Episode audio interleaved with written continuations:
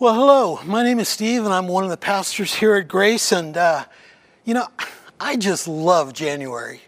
Not the cold, not the snow, but I just love the month of January because January, to me, is a time of, of new beginnings. It's that new year, you know, the old is, is kind of gone, the new is there, and just you can start over in a lot of ways. And, and I've, I've thought this for a long time. In fact, I think of it when I think about students, school. I think of a new semester. You know what it's like to, to be going uh, to that uh, winter semester. You know, it's brand new. You're going to meet new people. You're going to take new subjects. You're going to just, just have new experiences. Hopefully, you're going to do studying a, a little bit different than maybe you did the last time, which means, you know, you didn't wait till the last minute and, and you caught up with everything and you didn't have to do. You're hoping you don't have to do any of those all night study sessions. You know, I just love the idea of semesters and starting over. And I love meeting college students. I think it is fantastic when a college student comes to Grace and, and, and you, you get to know their name, and, and I love to ask them their major and where they're from. And then I like to ask another question Are you a student by nature, or are you a socialite by nature? And usually they look at me and they laugh and they know exactly what I mean. Are they that person who just can't wait for classes to start? To leave the classroom and go directly to the library to study, to write the paper, to turn it in, only so you can do it all over again. Student by nature. Or are they a person who loves people and, you know, they study enough to learn a few things so they can continue in school, but they really are socialized. They really love it. And I was more the second than the first. And I had to work hard in school, but I loved the semester idea, starting over. And we would do that in January. Another reason I love January is because 47 years ago, as a senior in high school, it was January 7th, and it was that day that I prayed the prayer that Pastor Mike talked about last week about inviting Jesus Christ into your life. I became a Christian 47 years ago in January. And it was just an amazing thing because everything was new. I, I realized that I had a new relationship with God, that I was forgiven, that I was understanding uh, uh, grace and mercy and forgiveness, and now everything was new. In fact, I have to say I had a new mindset. And I, if I want to keep with the, uh, the student uh, metaphor, there was a new course of study, a new topic, a new major. And that new major was God learning about God, learning about God, what, who He is, what He's done, what makes Him happy, what makes Him cry, um, hopes that He has for, for people, uh, what He was willing to do, send His Son Jesus so that we could experience forgiveness, and, and just everything there is to being a Christian. There was just this, this new study. And then there was a new teacher. Okay, so I had a new major and now a new teacher, and the new teacher was the Holy Spirit. He was the new lead teacher. In fact, in John chapter 14, verse 26, it says, But the advocate, the Holy Spirit, whom the Father will send in my, in my name, will teach you all things and will remind you of everything I have said to you. Jesus was preparing his disciples, his followers, that he would be leaving. And, and he's like, it's okay, there's going to be a, a new teacher, and it's the Holy Spirit. He brings out, he reveals the truth of Scripture, he illuminates it. And so we have a new lead teacher. But we also have a new curriculum, the Bible. It's a, it's a curriculum that tells us about God and how we are to act in, as a result of who God is and what He has for us. It's an amazing book that, that we need to take in. The New Living uh, Bible version says this 2 Timothy 2, uh, 3.16, excuse me, 2 Timothy 3.16. All scripture is inspired by God and is useful to teach us what is true and to make us realize what is wrong in our lives. It corrects us as uh, it corrects us when we are wrong and it teaches us what is right. I love that. God is wanting to teach us not only about Him, but because of who He is, how are we to respond? Well, there's new teachers and instructors. people that God purposely placed in our lives. And in, in Ephesians chapter 4, 11 and 12, it says this. So God Himself gave the apostles, the prophets, the evangelists, the pastors, and teachers. Why? To equip His people for works of service, so that the body of Christ may be built up. God brings people into our world, pastors and teachers who can tell us more about Scripture and, and help us understand it. And, and they're shepherds helping us learn. And this is all new. But there's another tool in God's toolbox, and that is you. You see, you and I, we're like classmates. We're like the, the new people that you get to meet. And we are here, especially uh, if we've had an encounter with Christ, we are here to learn about God. We are here to learn about what He would want us to do. And we are also here to encourage one another to learn those things and to live those things. You are a big part of this. And you and I are part of God's plan of encouraging people and building them up. You are part of that. You know, when I first went to a meeting or a church, okay, a group of people meeting together to learn about God, I knew nothing. I knew absolutely nothing. I went into a place where they sang songs I hadn't heard before. Um, they talked about things I had never seen before procedurally. And then the pastor got up there and he said, Turn to such and such a, a book in the Bible. And I had my Bible with me, it was a big one. But I had no idea what was in it. And I had that deer in the headlight look. And, and there had to be a person who saw me with that look on my face because about a minute went by and somebody came up and tapped me on the shoulder and handed me their Bible, turned to the right place. And that was my first experience in a church setting. I couldn't wait to get out of there. But I went back the next week and I went back for four solid months and didn't meet anybody, didn't know anybody, but I went there because that's what I thought you did. And I got distracted and quit going after four months. About seven months later, the Holy Spirit kind of reminded me that church is important. I think I read something, I believe it was in Hebrews, that said, Don't forsake meeting together, as some are in the habit of doing. And I thought, I'm not meeting. Uh, so I went back. And the service went the same way it had before. But the end of the service, something new happened. The service ended, and I looked up, and there was this person walking over towards me, and I knew them. This person's name was Ron.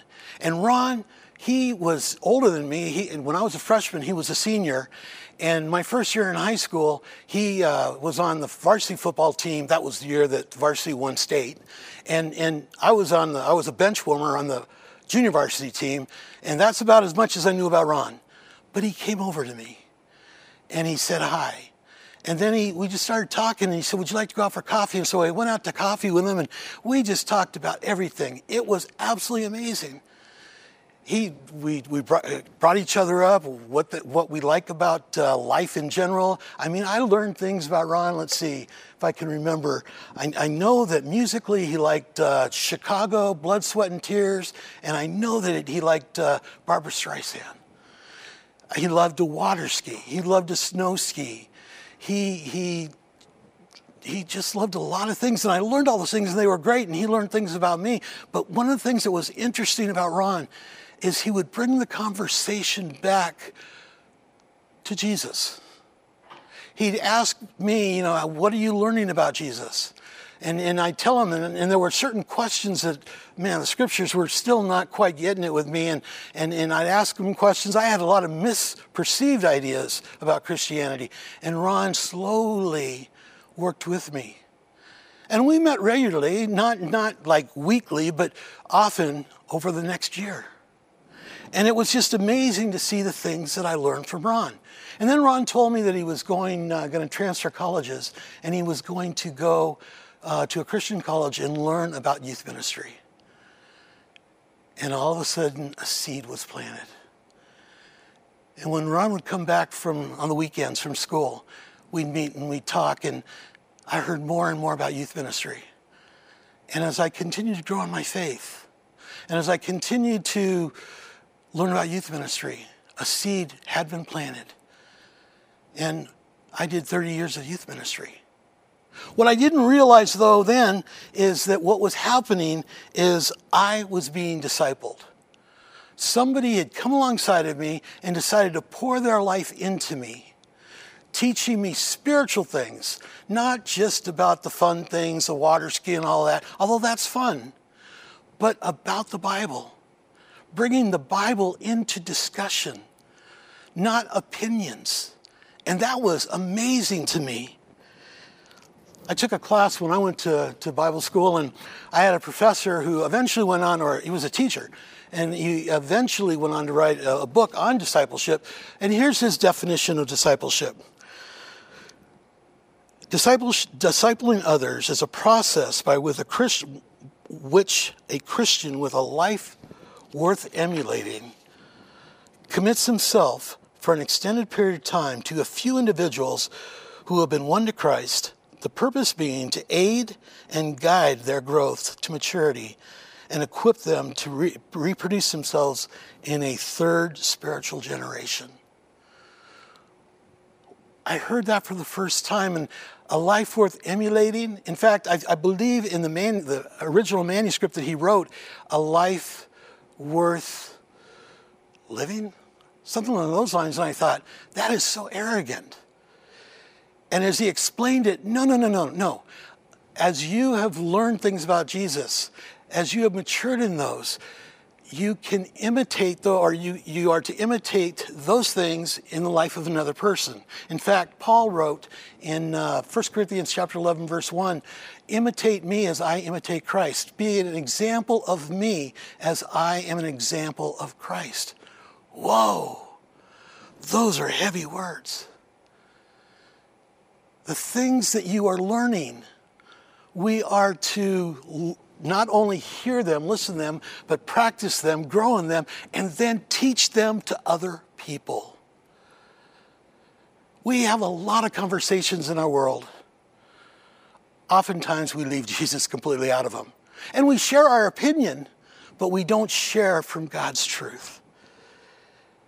And discipleship is moving it back to what, what does God have to say about this? What do the scriptures say about this? As I was reading scripture, I came across a verse that kind of just explained it really simply. It's found in 2 Timothy chapter 2, verse 2, where Paul says to Timothy, And the things that you've heard me say in the presence of many witnesses, entrust to reliable people who will be qualified to teach others.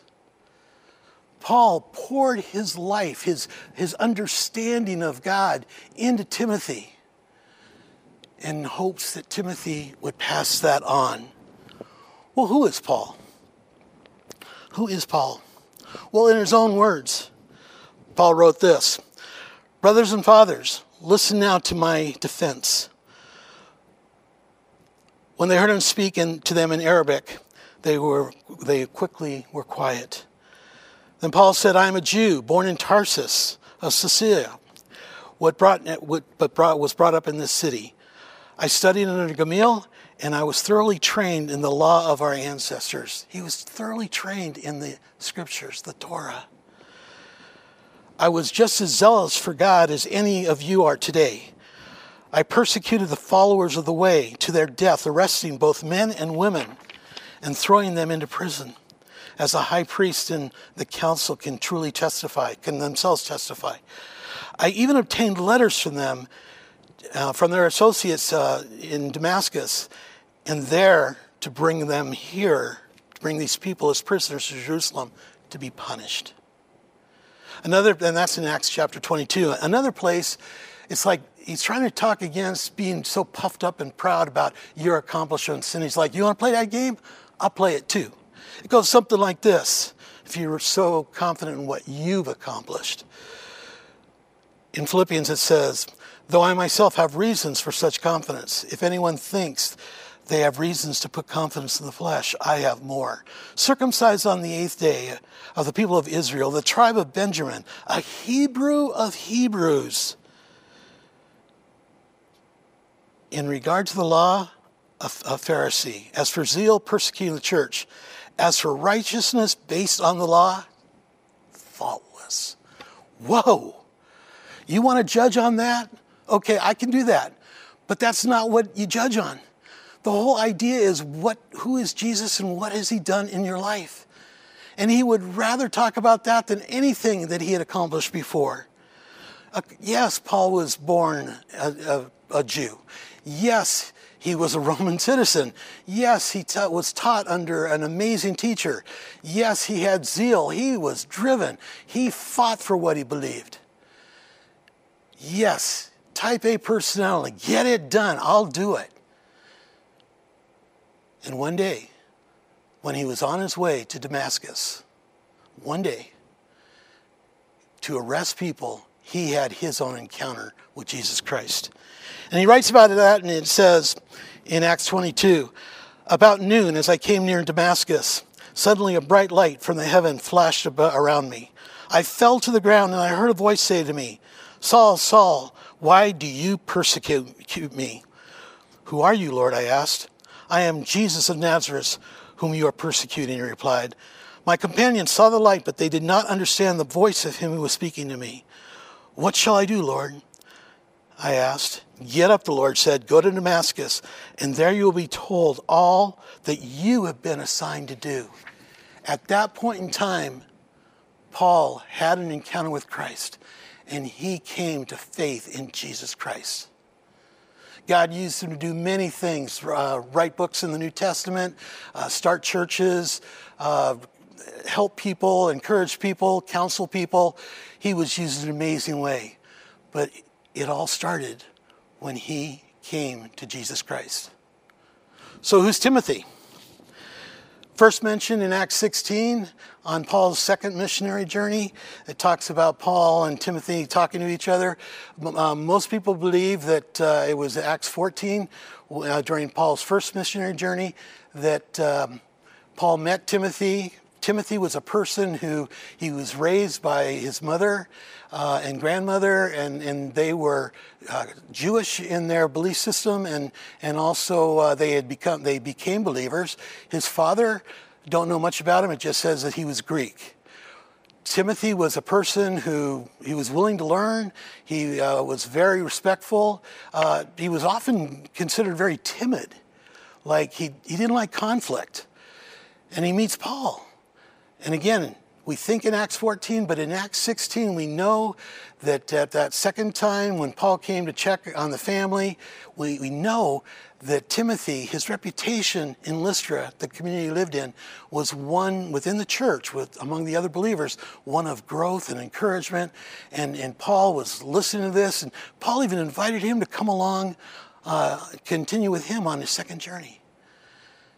And I just imagine the conversations they must have had. I mean, think about it. Paul was, was a teacher and he, he, loved to talk about Jesus. He loved to talk about spiritual things. And Timothy's traveling with him and he's seeing God work in various places. And Paul's giving explanation maybe at night when everything was over. And this just had to be an amazing time of learning as Paul continued to pour his life into Timothy we know some of the things that Paul talked to Timothy about either when they traveled or later in life by looking at the two letters that Timothy was written to, or that Paul wrote Timothy. Those letters included first, what we call 1 Timothy chapter 1, and some of the topics they discussed were things like God's grace and his mercy and forgiveness and hope in Jesus.